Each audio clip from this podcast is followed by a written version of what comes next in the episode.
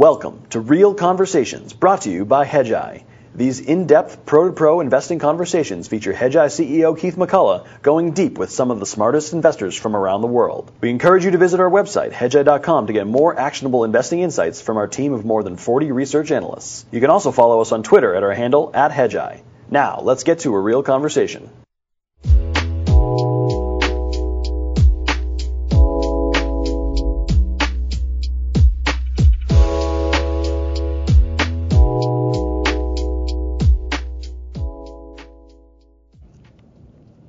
I'm Keith McCullough, and welcome to another Real Conversation. This one's going to be fun. Uh, I, for a long time, as a younger buck, I guess, when I came onto uh, the buy side, uh, I've always had uh, David Rosenberg as one of my favorite economists. In the beginning, people said it was because I was biased because he's Canadian, uh, and then uh, then over the years, of course, I've followed him very closely, and now I got the gray hair too. So welcome, David, and thanks for thanks for making some time.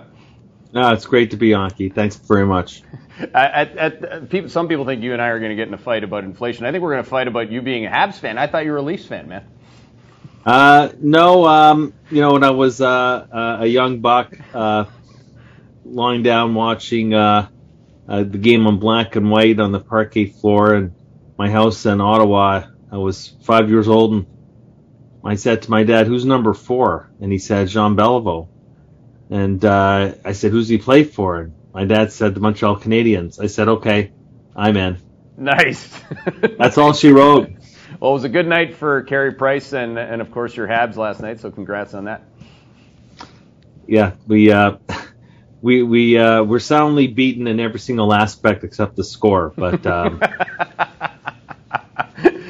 That's good. Uh, well, we, we, do stand on different sides of uh, of the uh, the inflation debate, and I want to actually just get into kind of the not the plumbing, but the specific differences, if there are uh, many. I've I've been bullish or long inflation for a year now, so it's not like it's like I just went bullish because you know people started talking about inflation. Um, and I am quite interested in in understanding the path and the differences of the disinflation, because of course we're going to see the peak of the cyclical inflation that I've been longing for. Yeah, we're going to see that imminently, really, um, you know, from a modeling perspective. But I want to get your, your thoughts first uh, on the trajectory of what you think is going to go away, like if and however you want to define it in terms of inflation uh, outright going away or just disinflating at a slow pace, whatever whatever you think. No, well, look, uh, I think what we've got on our hands is a, uh, a deviation uh, from uh, a trend line. And uh, look, we we had we, you and I would be having the same conversation uh, a decade ago when we came out of the recession, the Great Recession.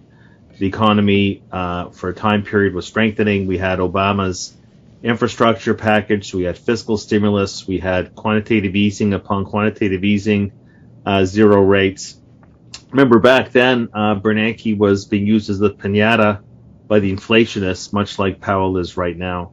And inflation actually, for about a 16 month period, went from 1% uh, to 4% mm-hmm. in 2010 into 2011. And, and the reality is that nobody remembers that because nobody remembers that. And uh, so uh, people might remember what's happening right now because in the context of the pandemic.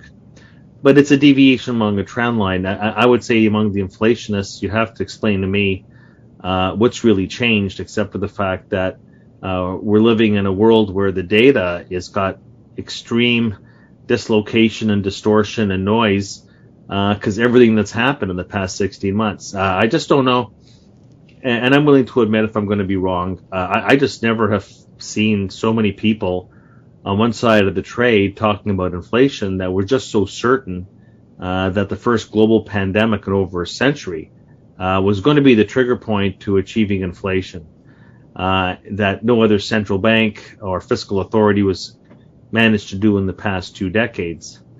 Uh, so I still think the onus is on the inflationists uh, to see if they're going to be right. Uh, when you're asking me, you know what I'm looking at, uh, I'm looking at the fundamental trend line and understanding that we do have a gyration around that that we can talk about the disturbance or the, the, the dislocation now between aggregate demand and aggregate supply.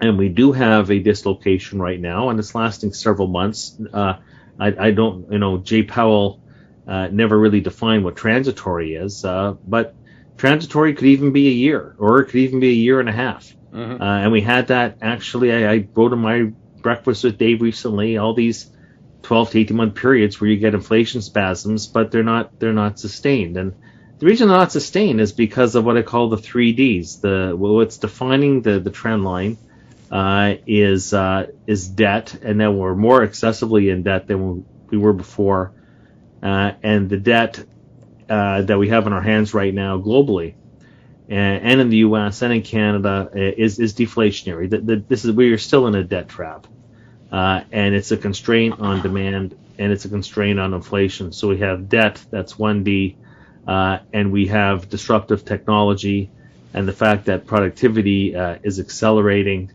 uh, and we have uh, the aging demographics, the other D, which is people like to claim that.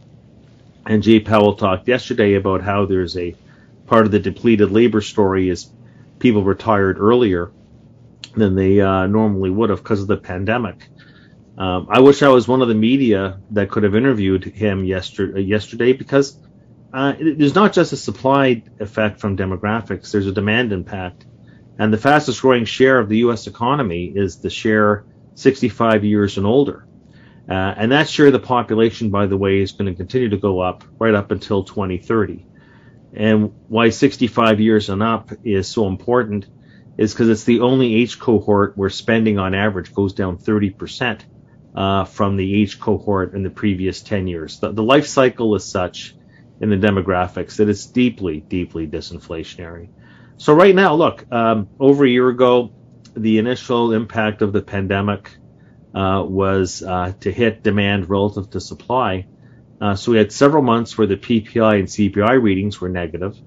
We actually had a month, if I'm not mistaken, where the front month contract and WTI went negative. Commodity prices were in free fall. Uh, and now we've swung the pendulum the other way, where we've got the vaccinations earlier than expected. Uh, we've got the reopening trade. Uh, and so with all that, the demand, and of course with all the fiscal stimulus, has come back much faster than supply. Well, the demand's come back faster than supply uh, and that's created a short-term inflationary process. Um, but that's what we've got on our hands. Uh, I think it's disingenuous, and I'm being polite when I say that, to assume that with the reopenings, there will only be an impact on demand, but no impact on supply. Uh, there's no evidence that that's going to be the case. And in fact, once the supply starts to catch up, demand growth is going to be uh, fading away because the fiscal stimulus is yesterday's story. So I actually think that starting September, October, people will be surprised uh, at how weak the uh, the CPI and the PCE prints are going to be. Uh, so the inflation we have right now, and it is real. At the same time, I don't see the grounds that it's going to be sustainable.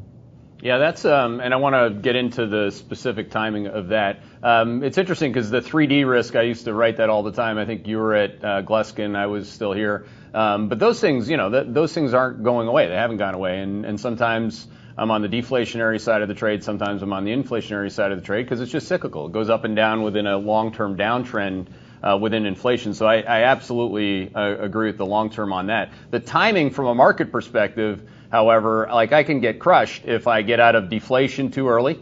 Um, you know, 2016 is a good example. Uh, or if I stay, or if I get off the inflation train too early, and I'm talking about like real, um, you know, full cycle investing returns, as I, I like to call them.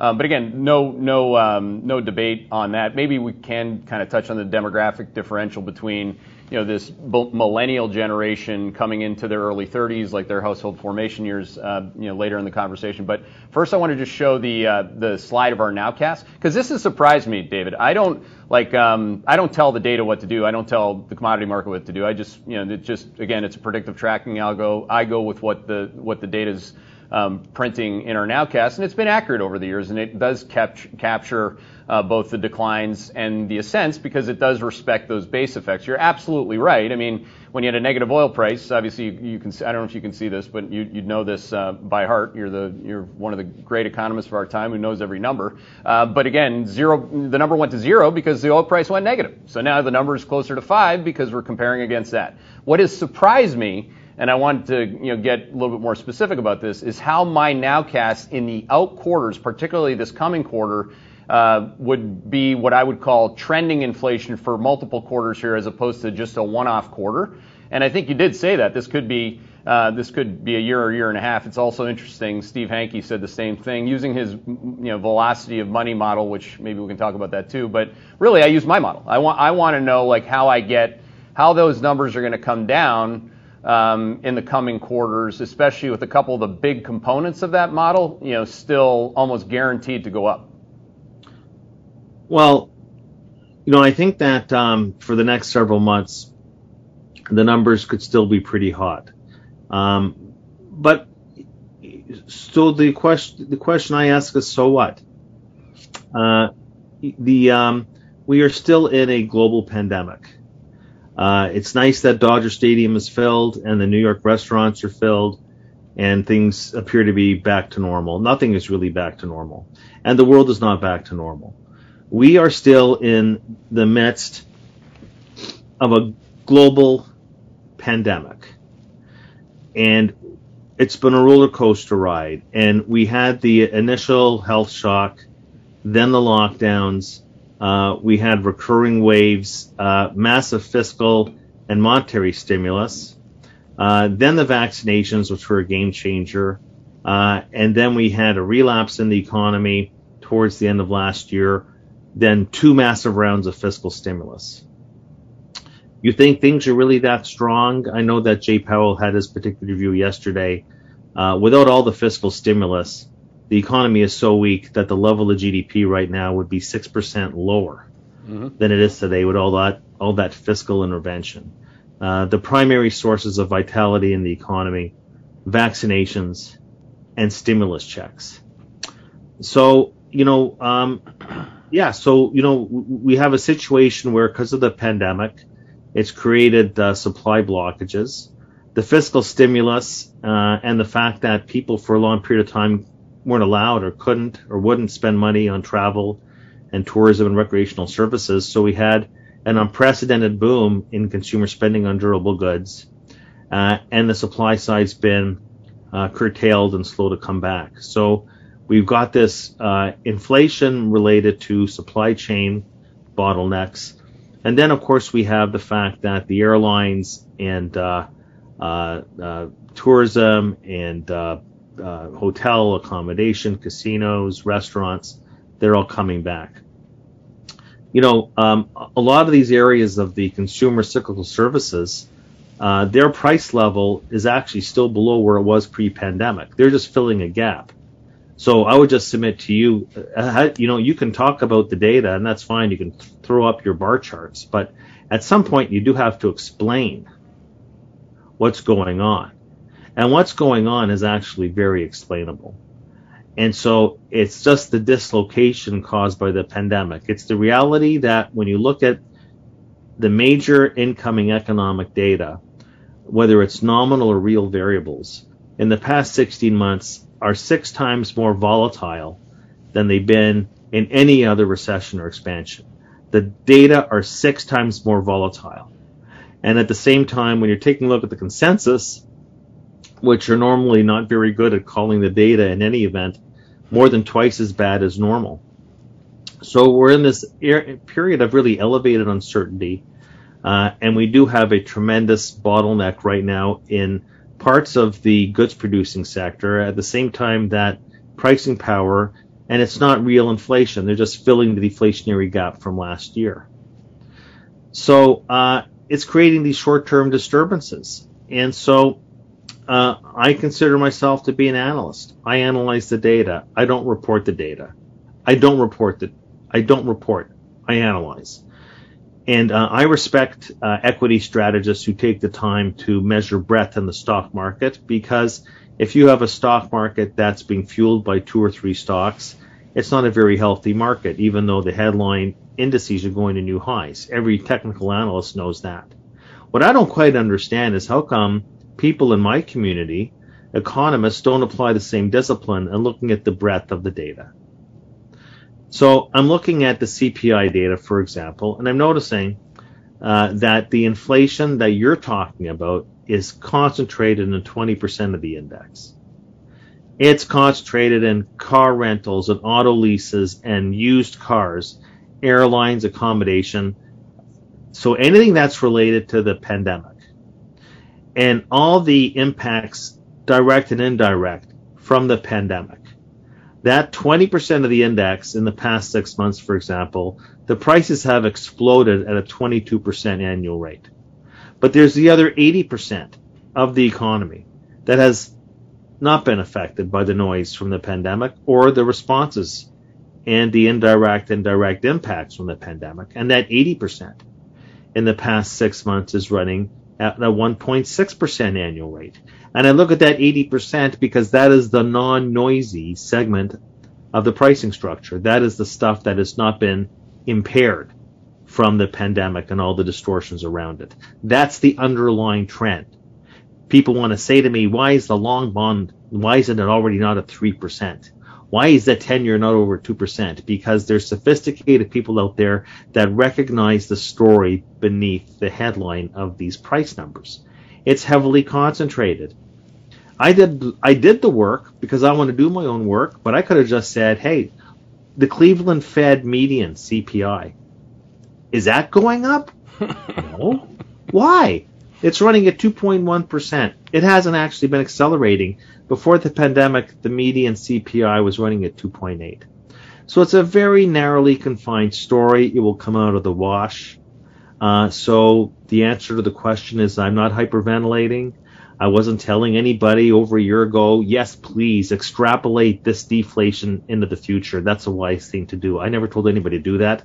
And now everybody, it's like it's like it's sport, it's blood sport to talk about the Fed being behind the curve, that we're going to have massive, massive inflation. People look at the money supply numbers. I'm telling you, for decades, the money supply numbers have had no correlation with anything to do with the economy. Maybe with financial assets, but not with the real economy and not with inflation. So people want to talk about money supply. You talked about velocity of money. Absolutely. Why is bank credit contracting? What is it about the U.S. economy that we're in credit contraction? What is it about the U.S. economy that we have the first quarter Fed flow of funds numbers where the household debt income ratio went from 96% to 85%, the lowest it's been since 1994. And you have people out there saying, oh, look at that, look at how strong the U.S. household balance sheet is. Yeah, but here's the thing is that if you're bullish on aggregate demand and you want inflation to go up, you don't want debt to GDP, debt to income to go down, you want it to go up. Households have been deleveraging now for years, and there and that's an ongoing process. One of the reasons why it was one of the weakest economic cycles of all time, despite all the gargantuan stimulus from 09 to 2019.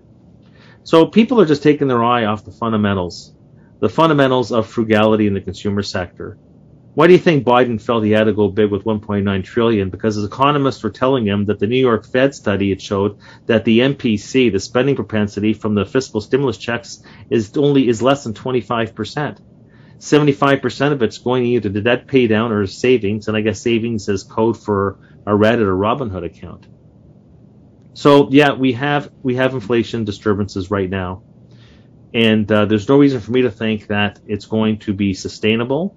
The long end of the bond market is actually telling you it's not going to be sustainable because someone would have to explain to me why is the long bond rallying. And um, what do you know? All of a sudden the speculators are taking profits in the uh, comex and in the other exchanges because 90% of this commodity inflation off the lows was not about real demand it was about financial demand and now they're taking their money and running and copper and corn and crude are all just rolling over big time right now. So when you're asking about what the inflation numbers will look like by the fourth quarter, they're going to be coming down a lot. Hmm, that's an interesting view.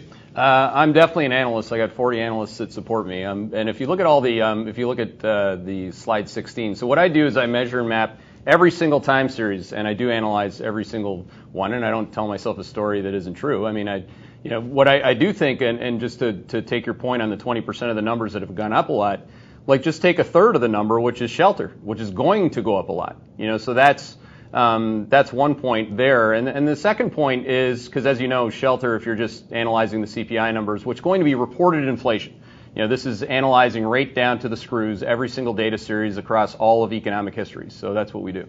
Um, I, and I, that's one question. So shelter. Why why if, unless it's different this time, as you know, HPI, home price inflation, which is running double digits now, uh, is the leading indicator for HPI to go up on a lag, and it goes up big time. And that's what I mean by the fourth quarter. That never mind the fourth quarter, but the first quarter of next year, a third of the number, which is just one thing, is going to be that thing. So what do you, what do you think about that?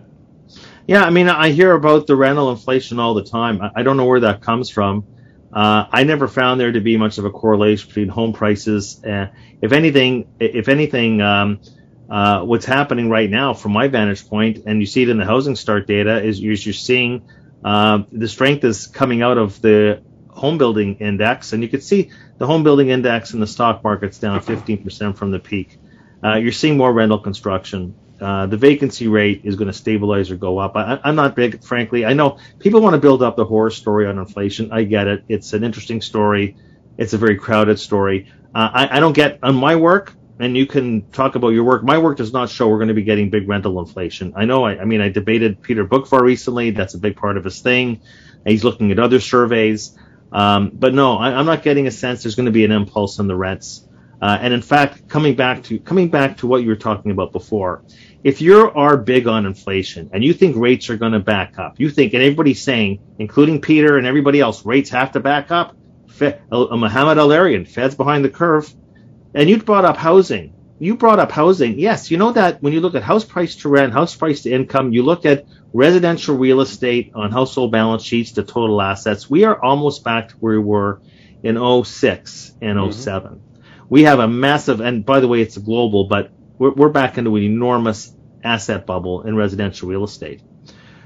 Well, you know what? Be careful what you wish for, uh, because you know the last time we had commodity-led inflation that led to higher interest rates was back in that period in 06 and 07, and it triggered the collapse in home prices. And then we had a deflationary experience on our hands. We are in such an unstable equilibrium right now in the most important aspect of household balance sheets, which is residential real estate. I'm actually, in fact, if you ask me why you why are you a deflationist, it's because I adhere to Bob Farrell's first market rule to remember that markets tend to return to the mean over time. Now, not levels, but ratios. And these ratios in housing, home price to rent, home price to income. Now, maybe you'll say to me that the home price to rent is going to normalize because rents are going up. I don't think so. Uh, and I think that actually, if rates do back up, and if the Fed pulls a policy mistake because they mistake the inflation, or if the Fed look, look Powell seemed very like a happy guy, uh, you know, at the press conference that he, you know, but look, go ahead, you know, we we have, you know, you're talking about inflation. It's unbelievable, unbelievable. We have an 80 trillion dollar national debt at household, corporate, and, and, and government level. We have never been this exposed to interest rates in the past. And, and we saw in the last cycle. Like, I, I think that's the thing I got to say to people. It's like, so tell me exactly. The last cycle, we got to 3.5% unemployment by the beginning of 2020, uh, 3% wage growth, 2% inflation. Uh, the Fed couldn't even hold the funds rate at 2.5% and they're expanding their balance sheet in 2019. Uh, they wanted to normalize interest rates. Remember the big thing about Jay Powell uh, in January 2018 when he was going through his confirmation hearings, where he got to normalize interest rates. He said it over and over again at his confirmation hearing and thereafter, and he did in fact raise rates four times that year and threatened to do more.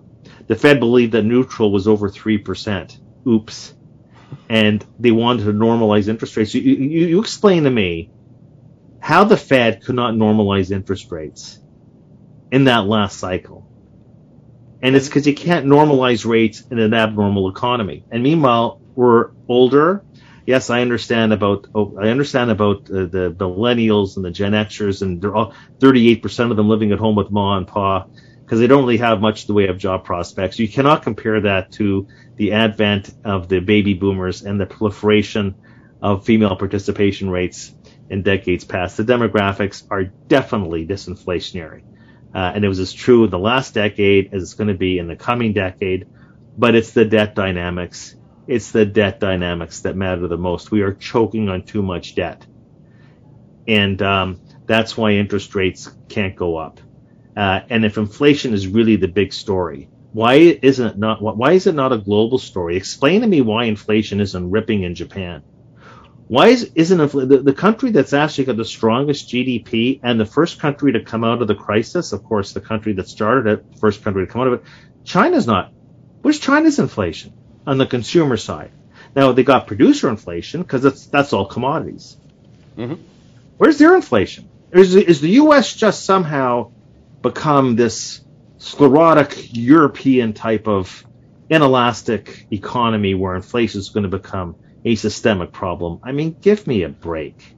I hear you, man. I mean, but the problem with all that is that you miss a lot of market moves. I mean, the fact of the matter is that you know, get, being an inflationista is definitely not my career. As, it, as you know, I, I absolutely nailed the last time bond yields peaked, and this one I just said bond yields were going to double, and they did. So you're like, we're still at the point where, like, I, I don't think picking today's move in oil, which is literally the first down day, is the data point. I think that it's important to have a, a good, healthy debate about if you really know this really, really well like anything. I say this to my analysts all the time, analysts, independent research analysts. If you're really good at it, you don't miss the big moves on the other side of the move. Like so let's got, talk. You, like well, you got, there's a there's a huge move here, David, that just happened, right? Well, and I, am trying to risk manage my way out of it. I what, I think it, you, a lot of the longer term demand issues to me could easily equate to this thing called quad three stagflation. So when I look at where inflation is likely to stick, empirically, that's what you said too. You said, look, you look at all the components. I asked you about a third of the component, which is shelter, which is absolutely going to stick. It's a back-tested reality with a 90% backtest, HPI against shelter eh, on a lag. You know, as you know, labor goes up on a lag too. These are all economic facts. Um, you know, that's that you could end up in an economic stagflation situation, which takes the S&P multiple to seven times earnings, and a lot of shit hits the fan. Like I, I'm trying to get to that place. I'm not. I don't. I don't. I'm not really like. I'm not an yeah. inflationista or a deflationista. I just got it. My job is to get for a year. I, I prefer to be right. I don't want to get that wrong. Um, you know, we didn't make the call on, on bond, bond yields breaking out until November, which I think was pretty well timed. And yeah, what, whatever guy like Boockvar is saying after that move, that's what he does. That's not what I do, right? Like what I'm trying to understand is, hey, what happens next? What happens next on the on the core components of CPI? Are they going to stick? And then on the labor market, which is another question I had for you, it's like now that we eliminate 21 states take, you know, taking people off the dole, isn't that going to provide for a potential upside in non-farm payrolls, which has been downside surprises the last two months, which is tamped down interest rates? Well, okay, let's tackle the, the, the rental part first. Uh, I'm not getting a sense when I'm looking at vacancy rates, I'm looking at absorption, and I'm looking at multiple unit construction. Don't got a big rental price story for you. Um, maybe you and I are looking at uh, at two different metrics that, that that drive rents. We'll see. I think that by September October we're going to be printing zeros or point ones uh, on on the CPI and the core CPI. So I think that we're going to see some significant and and and look, a lot of that is going to come from what you're seeing already on the commodity side and the pickup in the U.S. dollar. Uh, there's going to be lags there uh, on the goods producing side. You're already starting to see uh, outside of energy, the commodity side is rolling over. Uh, and the financial speculation behind that inflation is rolling over.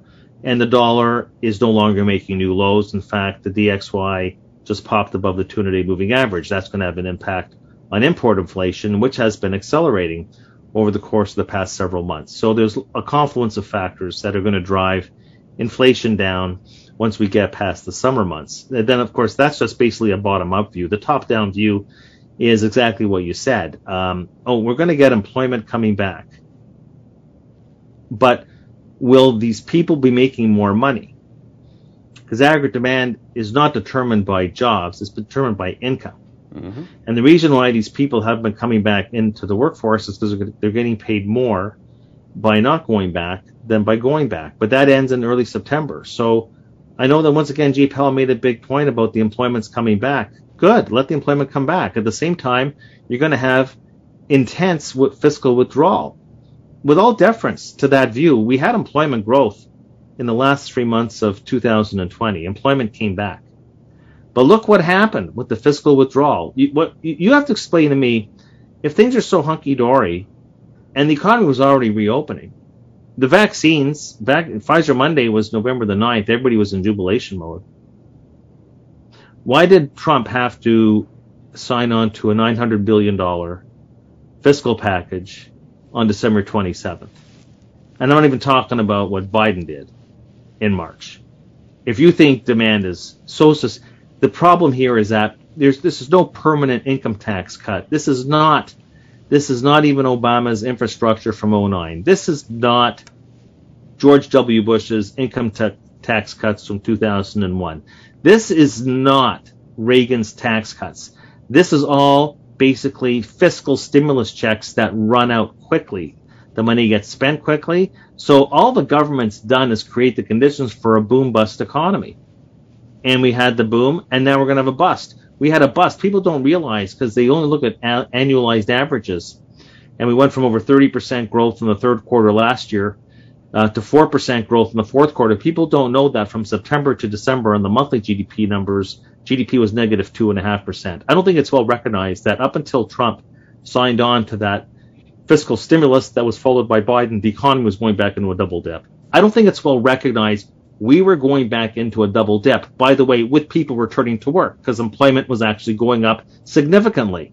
And yes, you're right employment is going to go up significantly, and that's a good thing. But these people are going back now. Maybe you're going to say to me, "Oh well, I'm my model's telling me that uh, the mall operator here and the and the theme park person and the restaurants they're all lifting their wages. Don't worry about it." Well, we'll see about that. These people were making a lot more on the dole, and that's why they haven't come back. And they all know their job's going to be there in September, so they're waiting out. There's there's nine million job openings right now.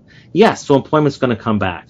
Question: Employment comes back what is the income going to be? And then what's the savings rate going to be? What is going to be spent? And the fiscal withdrawal is going to be absolutely incredible. And I said earlier that, you know, what happened in this cycle that is so abnormal is we had the worst economy since 1946, and yet consumer spending on durable goods, which by the way is a two and a half trillion dollar market, what's getting all the people excited about airlines and theme parks and casinos and restaurants, that's a $500 billion chunk out of GDP. We're all getting excited over a restaurant led and an airline led recovery. Have you ever seen that before? That's 4% of GDP. I'm sure Once again, I say, give me a break.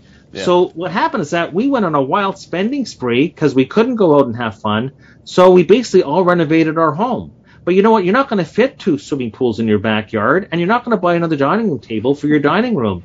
I don't think it's well understood that from the previous peak before the pandemic, the consumer spending on durables is 30% higher today than it was the previous peak. We did more in 16 months on durable goods expenditure than we did in the previous six years combined. We lumped in six years of spending on stuff so people talk about, oh, the inflationary demand impact from all the reopening and flying, and look at the airlines are raising their prices. People haven't factored in about the pent down demand, the pent down demand. I have not seen one analyst or economist or strategist except for me talking about, and here I will just be reporting the data. I will not be analyzing it. I'll report last week's University of Michigan Consumer Sentiment Survey for June, which showed that home buying intentions, now this is only a 50 year old survey, okay? That home buying and auto buying intentions are down to the lowest levels since 1982. Now people will say, oh, well, there's material shortages and there's labor shortages.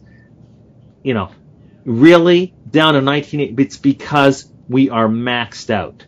Maxed out. I had my own chart in my own slide package that shows U.S. household durable goods assets per household and it looks like a dot com stock from 1999. You draw the normalized trend line through household spending on big ticket merchandise, two and a half trillion dollars. Draw that trend line, and the reversion to that trend line offsets the increase we're going to be getting in the services side, airlines, restaurants, theme parks, what have you. People haven't factored that. I don't think the Fed's factored that in. They actually nudged up their GDP forecast for the year. I'm not doing that. I think that people are going to be surprised at the GDP downgrades we're going to be getting. They're not, and, and, and maybe, maybe just the treasury market is braced for that. I don't know if anything else is. But we're going to have a significant slowing in aggregate demand just as the supply comes back, and that's going to be when you're taking a look at top down inflation. It's only two curves it's just two curves. It's aggregate demand, aggregate supply. And I'm going to tell you, I think the dislocation is going to run in the other direction through yeah, a good I, part of the second I, half of the year. I, de- I, definitely don't think it's just two curves. I mean, it, it, it, definitely would include everything that you just said and say that if that continues to impact the currency. Don't forget that the currency is what these commodities and inflation, you know, broadly gets priced in. So if you think about this, and this is again a long-standing back-tested history. If you print money to infinity and beyond, and, and in this case, you're right. I mean, it's every other time. It's not this president or that president. This one is wildly unique because you're combining the Fed with the Treasury with a mandate to almost control, print, hit the button on jobs. So, you know, if everything that you're saying happens, by the way, they will be cutting rates by 2022, 23, not raising rates. And that is, in, you know, that could easily, you know, create stagflation in dollar terms. That's, there's, guys, show slide 48 just so that everybody has that long-standing history. We're inverting the deficit against the dollar, of course. So we tried it in the 1970s, didn't work. Uh, Bernanke, to your point, back in 2010, 2011, that's you know, we definitely, I definitely part part of building hedge. I was making that call on inflation back then, and then we turned back to deflation. Um, but again, it was this this this whole concept that you get a free lunch. It doesn't pay off in your currency's term in perpetuity. So that's that's the other vector that uh, I'm wondering about here. Do you actually do you think that with everything that you just said, um, and and the most likely reaction to what you said, and to me that would be stagflation, an economy where demand is just not where you're at you know, we made a call this morning to short Cheesecake Factory, Red Robin, a bunch of rest, shitty restaurant stocks. Yeah, because the peak is in for that stuff. Um, but if it is as weak as you think it is from a demand perspective, and we actually have reported stagflation, why wouldn't the Fed's automatic go-to move with Janet Yellen be to control print money like you've never seen before, and the dollar collapses? Well, I, first, I don't know what Janet Yellen's got to do with it. Uh, I mean, she's the Treasury Secretary you know, t- tell me what Treasury Secretary, you know, maybe outside of Bob Rubin. I, I mean, can you name me the Treasury Secretaries that that that, that George W. Bush had, or the ones that you know, all the ones that Obama had? I mean, so so Jenny Yellen once ran the Fed and was a Fed governor. She was chief economist for uh, Obama for a while. You know, so she's Treasury Secretary. So what? And what does that have to do with monetary policy? And Jay Powell's probably going to be on his way out anyways. So. Well, that's worse. You know, I mean, because the next well, Jay Powell, her name could be Lael Brainard, and then and she well, worked for Janet Yellen. It whatever. So, well, whatever. People said the same thing about Janet Yellen.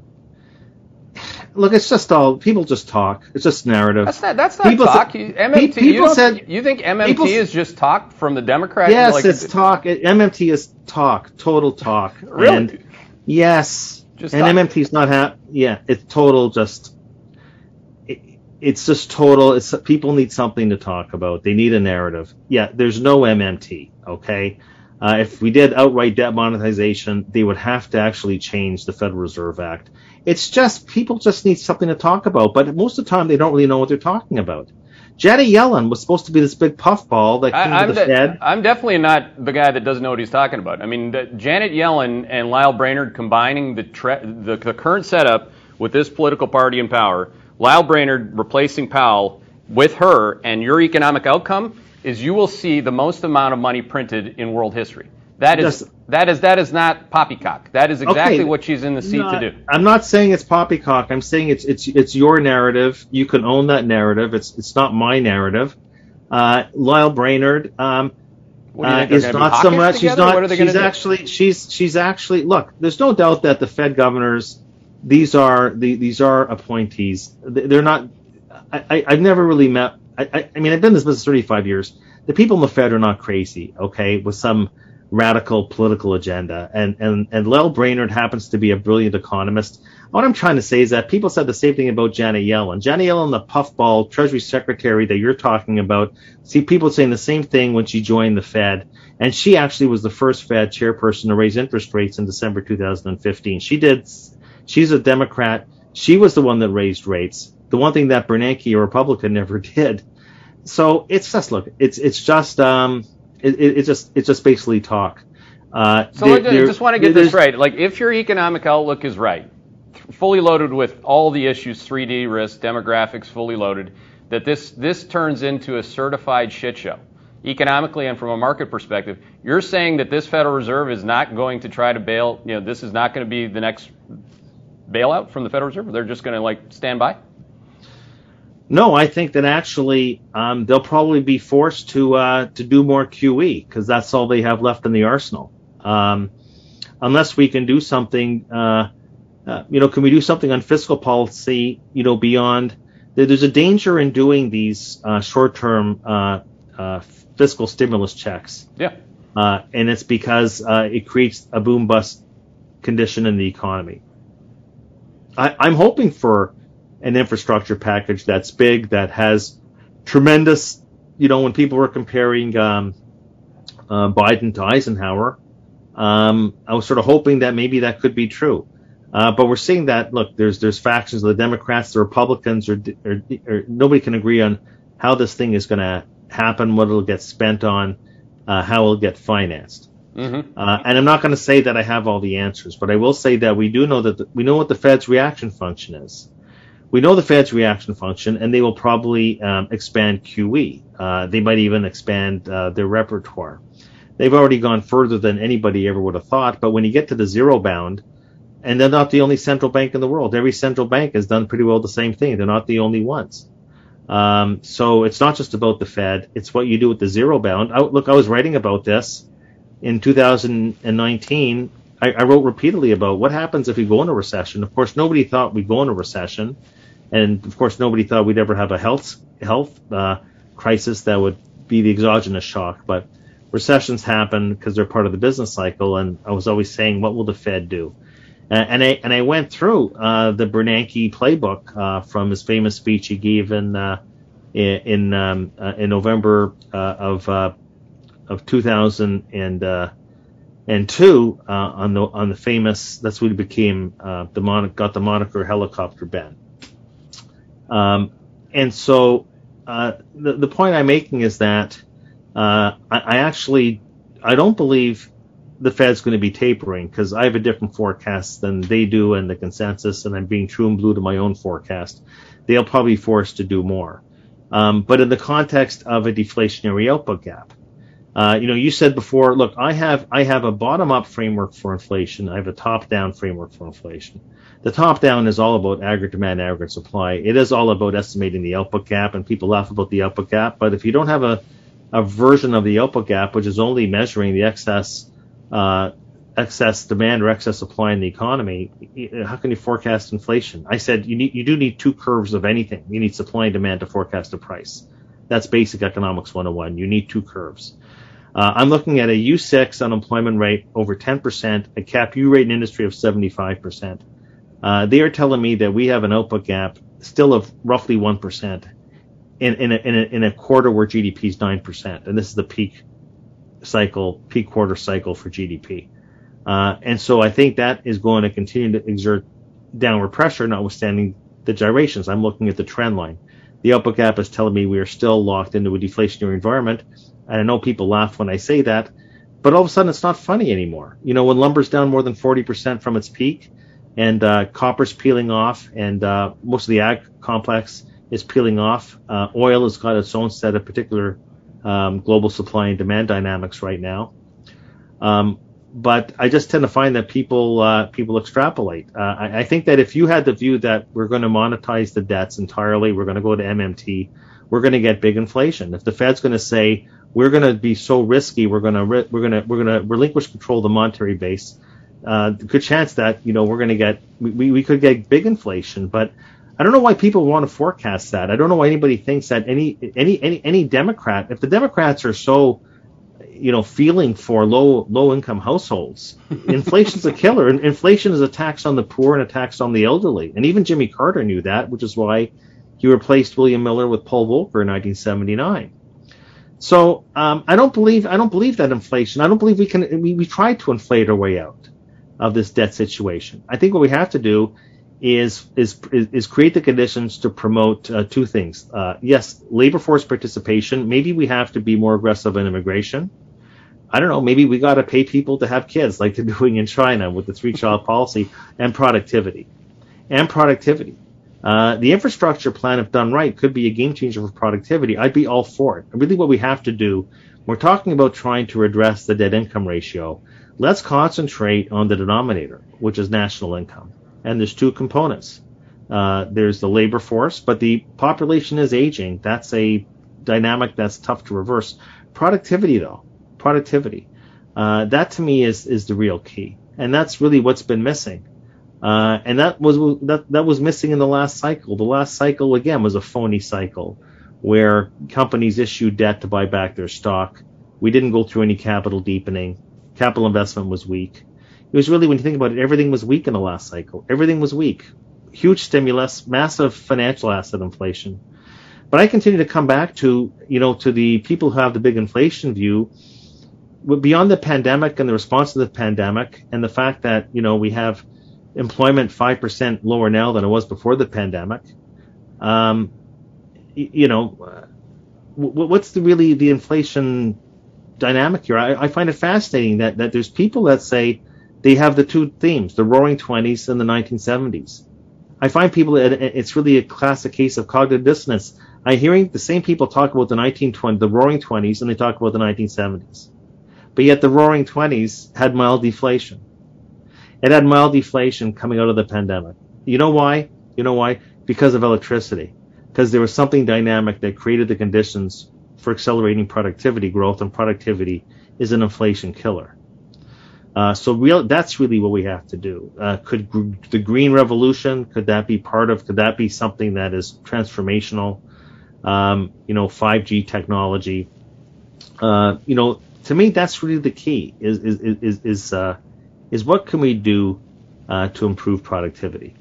Um, and I'd say that maybe one of the, you know, one of the, I'd say the one of the anti-inflationary developments coming out of the pandemic, because of course there's been this rupture between supply and demand that's created this condition for inflation near term, but productivity has been picking up. And a lot of people and a lot of companies learned how to use technology because they had no choice. And if you're any sort of uh, old economy, uh, business, uh, you needed to get an online uh, thumbprint uh, in the pandemic to stay alive. So I was actually interested to see that in the worst year for the economy uh, since 1946, I mean GDP was down three and a half percent. That business spending on automation actually increased in real terms by over six percent and now all of a sudden productivity is running at 4% no, I don't know. I said before that the, the, the the data have become very noisy. Maybe there's noise in the productivity data, but productivity's been picking up. Mm-hmm. Uh, so let's keep let's keep an eye on that because from a supply side standpoint, um, that's a tough one to say. I'm going to have an inflation call if productivity starting to pick up. And that's again, nobody talks about that. You can you can get four percent wage growth and four percent productivity growth, and your labor costs are running at zero. There's nothing inflationary about that. Mm-hmm. So I just tend to find, you know, people talk about money supply, they don't talk about velocity. They don't talk about why is it that bank credit is contracting.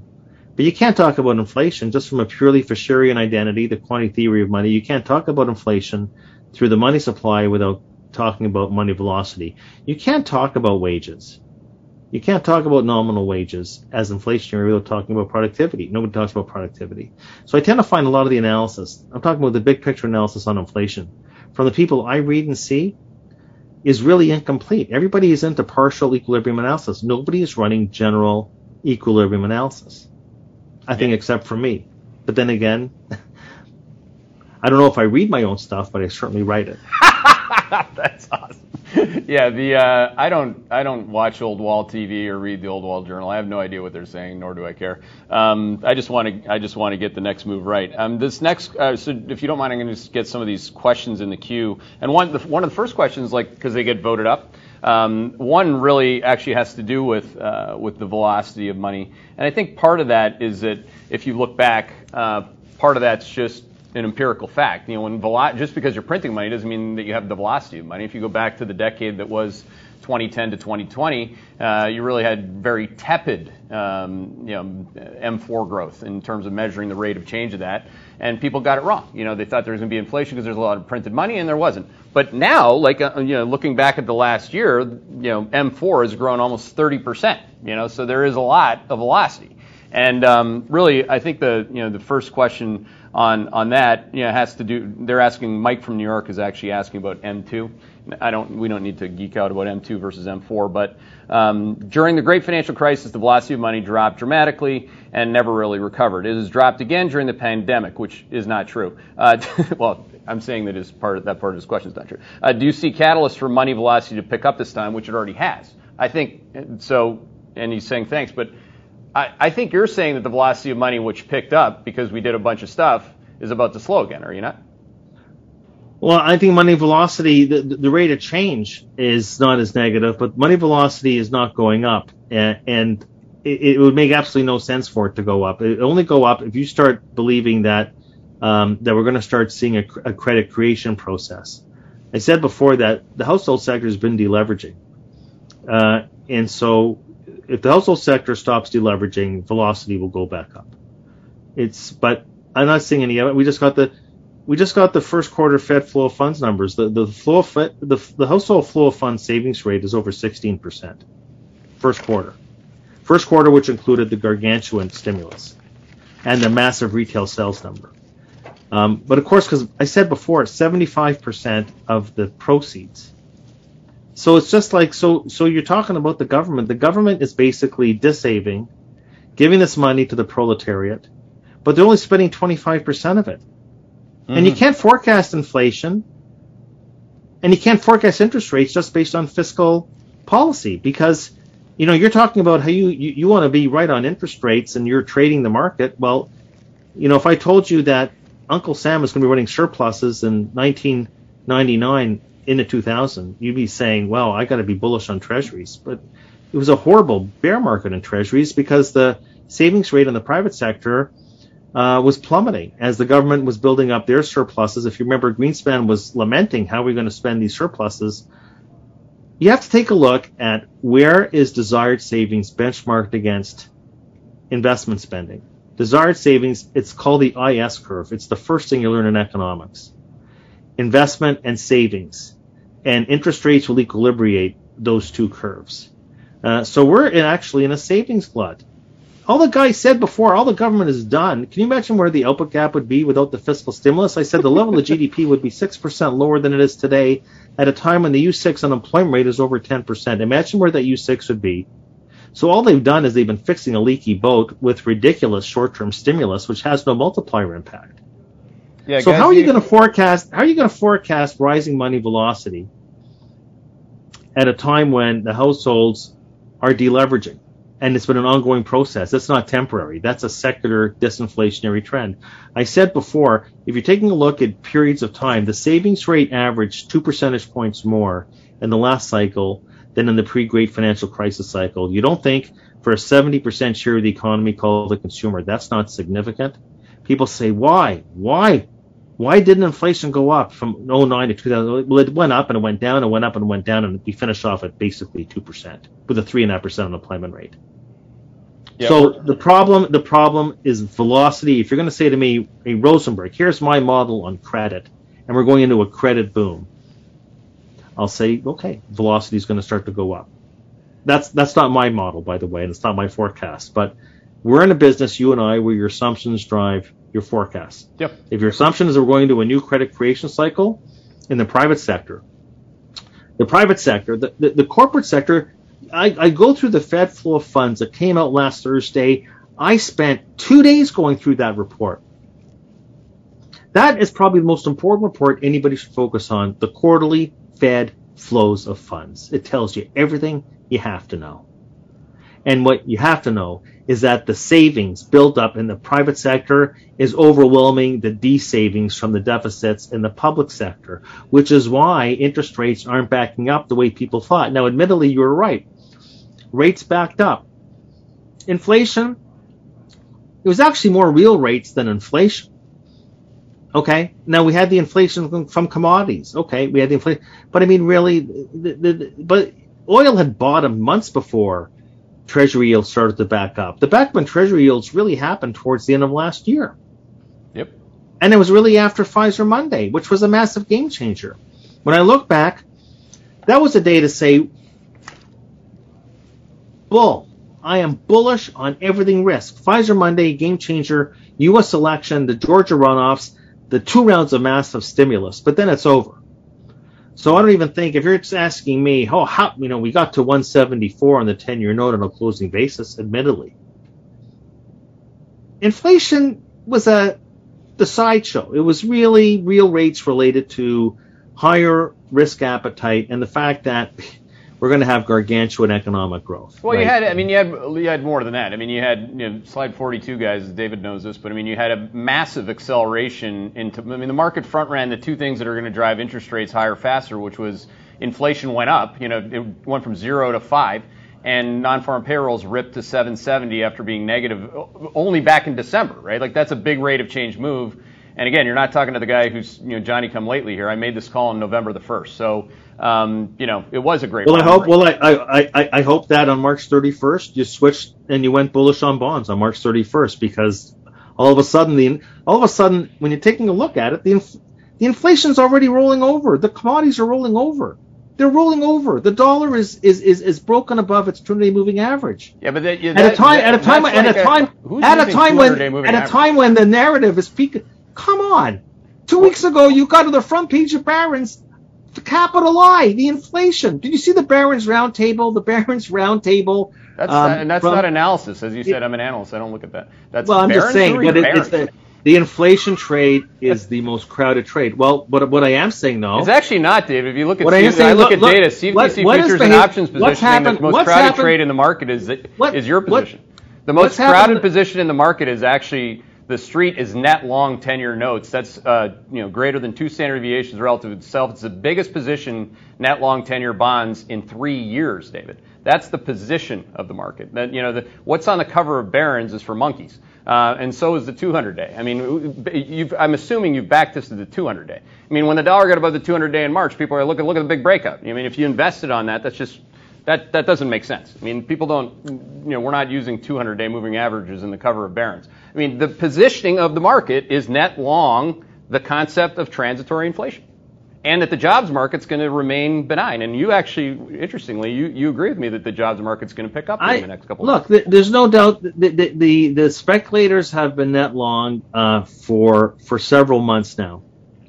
Uh, and uh, that you're right. That could be from a trading perspective. That could be a crowded trade, but somebody is seeing something. Okay. Yeah, and, I, I and, think it's labor rolling over. Past two days, past past. Look, the reality is this. I I, I have three thousand clients. Okay, I'm only getting questions about inflation. Only questions about. Oh, I'm telling you, I am only getting questions about inflation. I can't tell you the number of institutions that have asked me to come on their call because I'm direct, and I'll tell you the biggest hedge funds in the world have asked me to come on their internal call because I'm so diametrically opposed to how they're positioned. Okay, so I'll just say that with all deference to the CFTC data in this particular respect, the sentiment on inflation is off the charts. Off the charts. I have not done more debating. I think the last time I did debating on something like this was when people thought I was crazy on the housing call, you know, back in 2006 when I was at Merrill. So I'll just tell you that, yeah, there's a CFTC data. I guess there's the fast money guys are maybe buying into my view, and, and maybe if they close their positions, we'll get a hiccup. You know, we were supposed to get the hiccup. Jay Powell was supposed to be the guy that gave us the hiccup on rates because apparently he turned hawkish yesterday. Then why is the long bond yield melting? Because there's, there's a big because uh, there's a big place called China. Why yesterday? Yesterday, yes, yes, yesterday when the, the narrative the narratives were Did all. Did you see the Chinese were selling commodities, the, David? That's a pretty big uh, deal. The the narrative, oh yeah, the narrative all yesterday was how the Fed is finally acquiescing uh, to inflation and growth. So so tell me that what what did CRB metals? Forget the bond market then. Why would CRB metals sell off yesterday? Because the dollar Why did the up. inflation? so Okay. Did you, you see what happened on the front end of the curve? So, you know, the so, so t- the, the industrials the went down. The tra- okay, the transports. Oh, so the asked so the dollar. So, so actually, what you're saying, what you're saying is that financial conditions tightened, financial and therefore because didn't tighten. I didn't say you that. understand. You even understand. You, you, you, Powell was so Powell was so positive, uh, and uh, that he tightened financial conditions to a point where all the inflation indicators went down yesterday. all right. That's actually not. That's not what happened. What what happened was that you know, they took up their inflation forecast closer to where inflation has been reported. The short end of the curve had its first and only one day move to the upside. The two year note went from 15 basis points to 22. And the currency market absolutely reacted to that because the relative trade on that, relative to anyone else who said anything incrementally in monetary policy, was the other side of the trade. I mean, commodities go down when the dollar goes up. That's what happened. That was like a three day trade. okay. It's not? No, what I'm saying is that what I'm saying is that is that people were the aha moment that well, firstly, the Fed didn't change its long-term inflation forecast. They marked to market this year's. No, but the market, the uh, bond market believed it, David. You can't on one end just look at the long end of the curve and not. Do you acknowledge what just happened in the short end of the curve? The bond market believes that the Fed. So the is- sh- so the short end. So what? This, the, the, all the information, my good friend, is at the long end of the curve. The No, no, front no, no. of the All the- all the the front. No, no, no. The front end of the curve. The front end of the curve is only reflecting monetary policy. Exactly. That's it. And that's what moves That's it. commodities. The long end of the curve is reflecting a whole confluence of factors from Yeah. inflation, in the, the most the most important inflation expectation determinant and the most important fiscal policy determinant is at the long end of the curve. The long end of the curve is the most complex part of the curve to forecast. The front end is easy peasy. It's about monetary 100%. policy. And nobody's So the had a better, uh, Oh, come on. So the Fed, record on the long the Fed we says so. The Fed says we're moving our dots up, and the two-year note moves. Oh, it doesn't take a rocket scientist to draw those dots. Well, that's But that's the that's long end of the got- curve, the long end of the curve is telling you in the something. The long end of the curve is telling you something about where inflation's going to be going and where the economy is going to be going. That was the fascinating. Right. The fascinating aspect of it since the meeting is not that long-term rates went up by less than short-term rates. It's You- that so short you're- rates so- at the front so end went up. so the rates commodities- at the long rates commodities the went down end- 'cause demand rates at the long end rates at the long end have come down, and actually the factors precipitating that has been inflation expectations right. which all of a sudden are reversing course. Reversing course. So you have this big inflation view, but the, your own markets are telling you that inflation, your own markets, okay, I- I- the flattening I of think, the curve. I think if you listen to some of the go- things I'm saying, you'd understand my view. I don't have a big inflation view. I have let's get let's get markets right view. Like I and yeah, I've had interest rates right at every big turn for a long time. It's not like you're talking to some idiot. If you, I don't think you think I am, but even if you did, I wouldn't care. The fact of the matter is that the commodities market just got clocked because the Chinese said they're selling commodities, and the Fed just moved. The only thing they can move, which to your point is not the long end, it's the front end. And when they move the front end, the currency market moves, and that's the correlation trade on commodities. Commodities four days ago hit a new cycle high, David.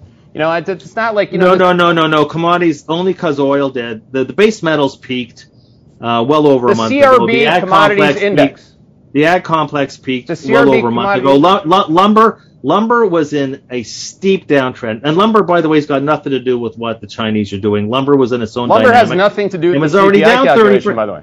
I- Lumber was already down 30%. Any analyst knows that uh, lumber has nothing to do with getting headline CPI right, right? It's not. It's just a thing to talk about. Like you said, people talk about things. Um, Right. But but the fact of the matter is that oil is the heaviest weight in the CRB index, and it's the heaviest weight on any inflation nowcast. Like if you're not modeling it that way, I don't think that that's you. But I mean, you'd need to be quite a macro tourist not to understand energy's component, you know, in terms of calculating CPI or shelter for that matter. You take both of those. And you get those two, two things right, you're going to be a very good analyst for the rest of your Look, career on Wall Street. I, I've never seen anybody accurately forecast uh, oil prices. Um, You don't have to. You now cast them. You, okay. Well, I don't know what the nowcast was showing back in August of 08. So the mantra is that inflation is the highest, 5%. You say we've gone from zero to five. It's not the first time that happened. I, I've shown in the last cycle we had we had multiple spasms in inflation. A lot of it, if you're looking at headline and not core, is principally caused by food and energy.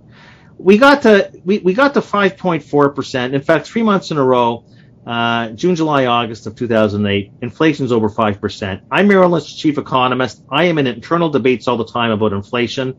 And everybody thought, and if you remember back in the summer of 08, the Fed switched to a tightening bias. Trichet at the ECB raised interest rates. Nobody even knew we were in a recession. Okay, you had people out there on Wall Street saying we were in a soft landing. They thought that Bear Stearns was in the rearview mirror. Nobody was thinking about AIG, Fannie and Freddie, or Merrill or Lehman. And this was all in the summer of 08. Inflate. So when I hear, oh, inflation's gone up, has done a five handle. And of course, oil was $140 a barrel back then. Yeah. And, uh, and the mantras were that we're going to $200. Well, I don't remember that going to $200, but what I remember is that a year later, a year later, inflation went from 5.4 to negative 1.5. Mm-hmm. So extrapolating today's, and people were talking about the same thing, a new era in commodities that were, and actually, actually, people uh, didn't even know the recession started in January of 2008. But you see, the NBER hadn't announced it yet. Everybody thought we were in a soft landing. Bear Stearns was a contained part of the financial situation that JP Morgan with the Fed helped resolve and it was all easy peasy. It's all over. The ECB raised rates in the summer of 08. The Fed went to a tightening bias under Bernanke. Oops. So people just hyperventilate. They extrapolate the latest experience into the future, and that's where they get it wrong.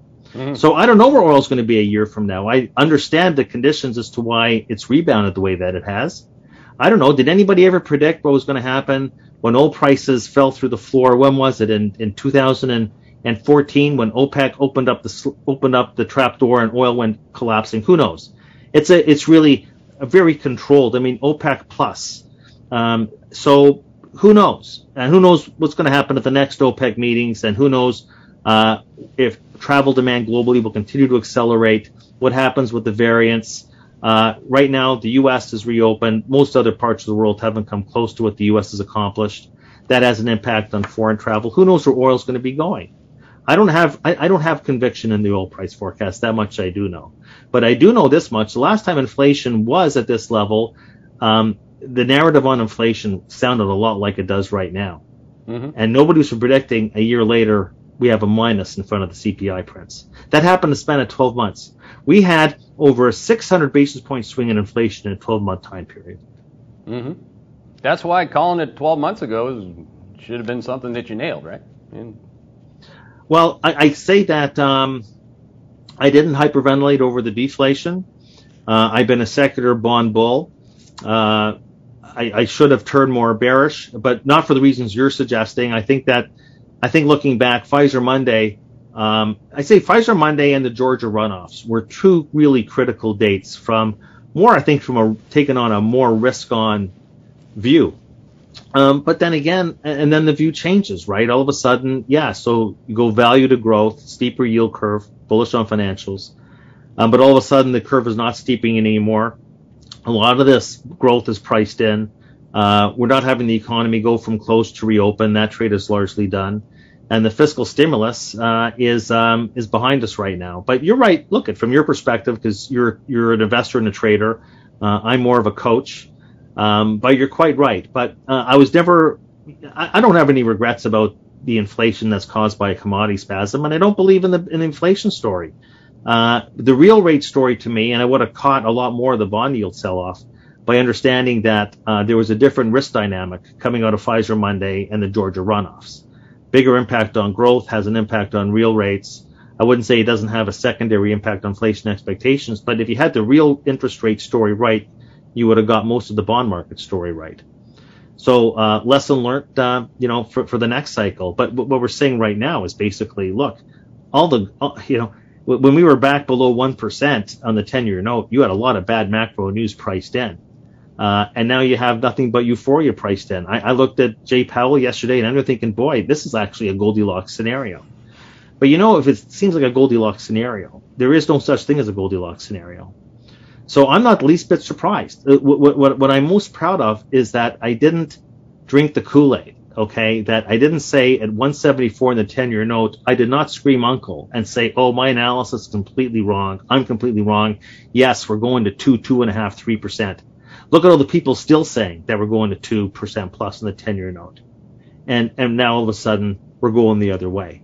Uh, so I stuck to my guns. I'll tell you the truth. I wish back in 05 and 06 I was more bullish on equities. I was pounding my fist on the table, pounding my fist on the table when I was a Merrill on the housing bubble. Okay. Pounding my fist and I was wrong for two years.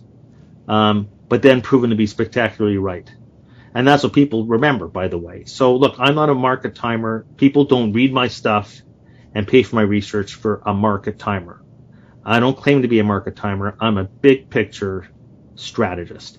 And I consider my role to be to catch the changes in the trend line. And I'll leave it to others to identify the gyrations around the trend line. But when the trend line changes, I will be the first to let you know.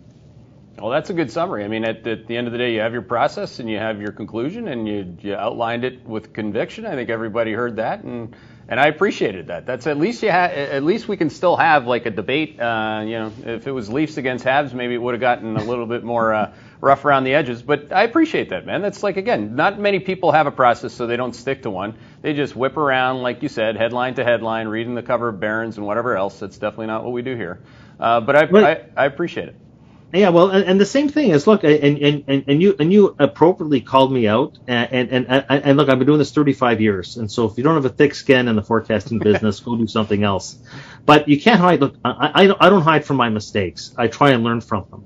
Yeah. Uh, and um, and uh, you know, so the same point. Uh, I I wish I would have caught this bond sell-off. Uh, I'm thankful that uh, I stuck to my guns uh, for this last say 25 basis points we'll see where it goes from here. But um, I don't let short-term influences determine my forecast. It's really I got to see the trend line change, and there's been times in the past when that has happened.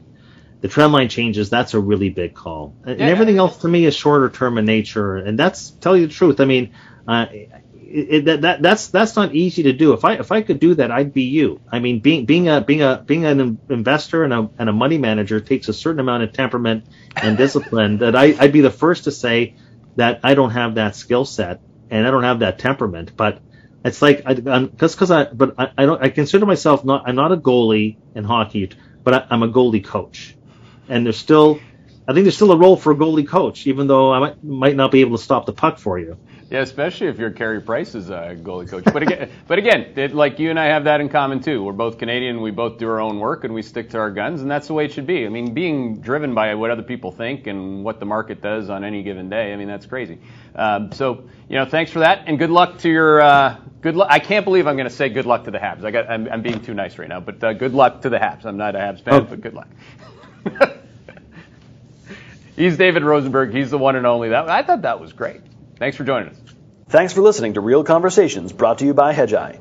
Don't forget to check out hedgeye.com to get more actionable investing insights from our team of more than 40 research analysts. And check us out on Twitter at our handle, at hedgeye. This presentation is informational only. None of the information contained herein constitutes an offer to sell or a solicitation of an offer to buy any security or investment vehicle, nor does it constitute investment recommendation or legal, tax, accounting, or investment advice by Hedgeye or any of its employees, officers, agents, or guests. This information is presented without regard for individual investment preferences or risk parameters and is general, non-tailored, non-specific information. This content is based on information from sources believed to be reliable. Hedgeye is not responsible for errors, inaccuracies, or omissions of information. The opinions and conclusions contained in this report are those of the individual expressing those opinions and conclusions and are intended solely for the use of Hedgeye subscribers and the authorized recipients of the content. All investments entail a certain degree of risk, and financial instrument prices can fluctuate based on several factors, including those not considered in the preparation of the content. Consult your financial professional before investing. The information contained herein is protected by United States and foreign copyright laws and is intended solely for the use of its authorized recipient. Access must be provided directly by Hedgeye. Redistribution or republication is strictly prohibited. For more detail, please refer to the terms of service at hedgeye.com slash terms of service.